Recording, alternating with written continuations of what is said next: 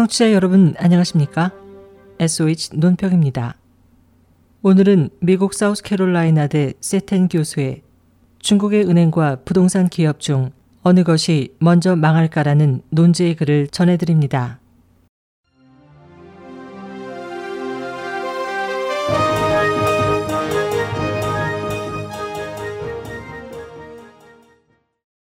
중국의 런시성을 가진 부동산 투자가는 죽어야 한다면 역시 은행이 먼저다라는 명언을 남겼다.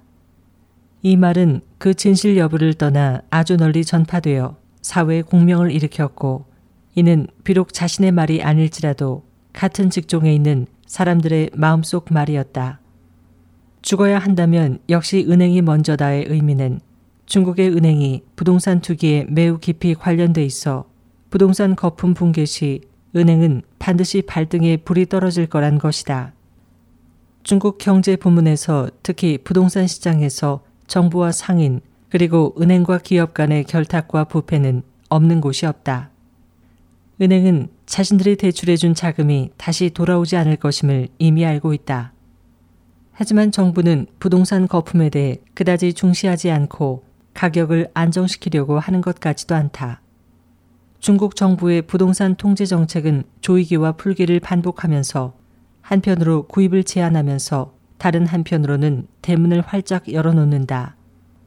하지만 중국인들은 정부의 부동산 정책이 소비자의 이익을 보호하고 시장의 공평한 경쟁을 유도하는 것이 아니라 시장과 관리 그리고 정부를 보호할 뿐임을 분명히 알고 있다. 부동산 개발업자들은 은행과 부동산 기업, 그리고 정부와 사기업이 서로 복잡하게 얽혀 함께 몰락하고 있다고 인정한다. 이들은 중국 각급 지방정부가 길을 쓰고 돈을 빌리며 그림자 은행을 장려하고 제멋대로 지방융자 플랫폼을 구축하는 데는 모두 중공의 통치 합법성이 없기 때문이라고 믿는다. 때문에 경제 발전을 통해 새로운 합법성의 기초를 닦고 정권을 안정시키기 위해 먼저 각지 관리들의 배를 불려줌으로써 중난 하이의 지시에 목숨을 내걸도록 했지만 지금 큰 호랑이인 정치국 상무위원을 잡으라는 명령은 당의 지시가 아닌 배후에 더욱 강한 힘이 조정하고 있음을 암시하고 있다. 중국의 부동산 거품과 관련된 수치도 매우 높다. 2010년 월스트리트 저널은 중국 사회과학원의 경제 보고서를 인용해 전기 계량기를 통해 알아본 결과 중국에는 총 6,500만 채 아파트와 고급 별장이 방치돼 있다고 보도했다. 중국 정부와 댓글 알바인 우마오류는 홍조가 흔들리며 떨어지려 할 때 여전히 제멋대로 날뛰고 있지만 이렇게 큰 국가에서 방치된 주택이 얼마나 많은지는 분명하지 않다.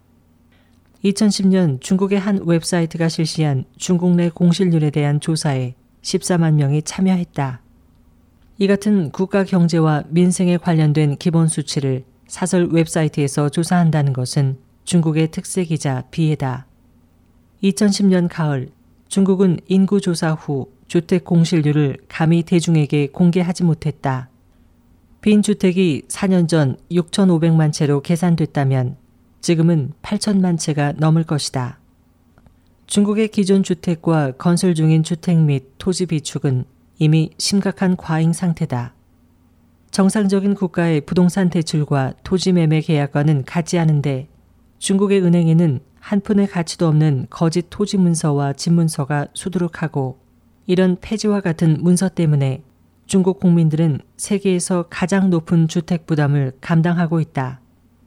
임대소득세의 보편적 징수가 점점 가까워질수록 중국 부동산 시장이 거대한 거품이라는 것을 더 많은 사람이 알게 될 것이다.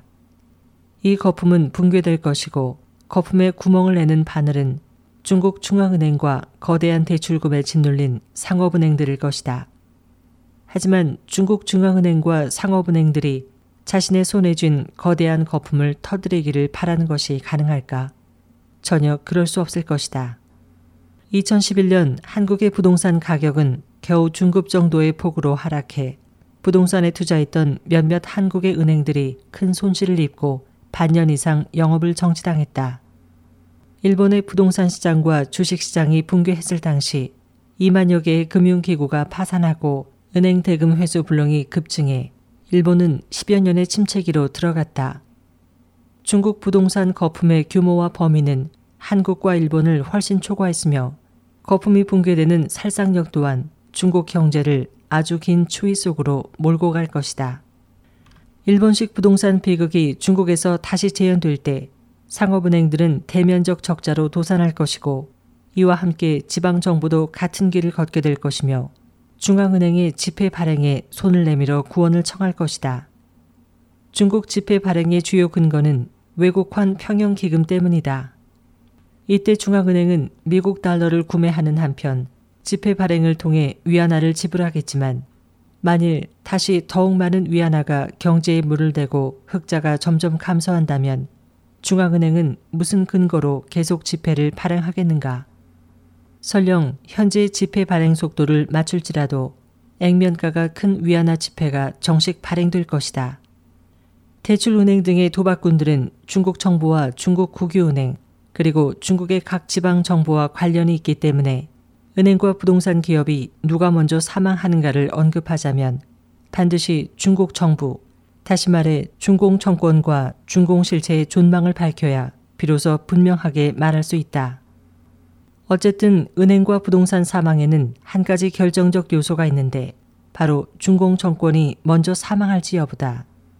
만일 중공이 먼저 사망한다면 은행은 따라서 사망할 것이고 설사 망하지 않는다 해도 손실이 클 것이며 최후의 대금 회수 불능은 해외 자산 장악 후 모두 처참한 면목이 드러날 것이다.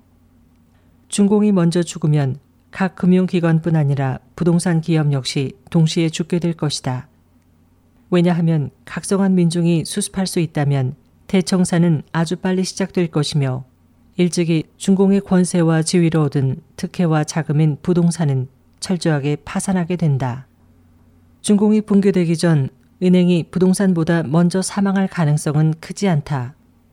은행은 중공의 것이기 때문에 부동산이 비록 대부분 정부 측의 것일지라도 필경 일부분은 개인의 것이어서 정부는 은행을 보호하고 부동산을 희생할 것이다.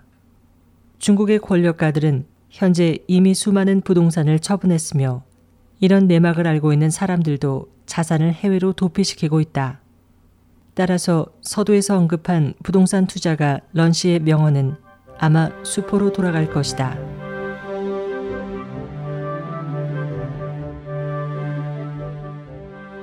SOH 희망지성 곽지연입니다.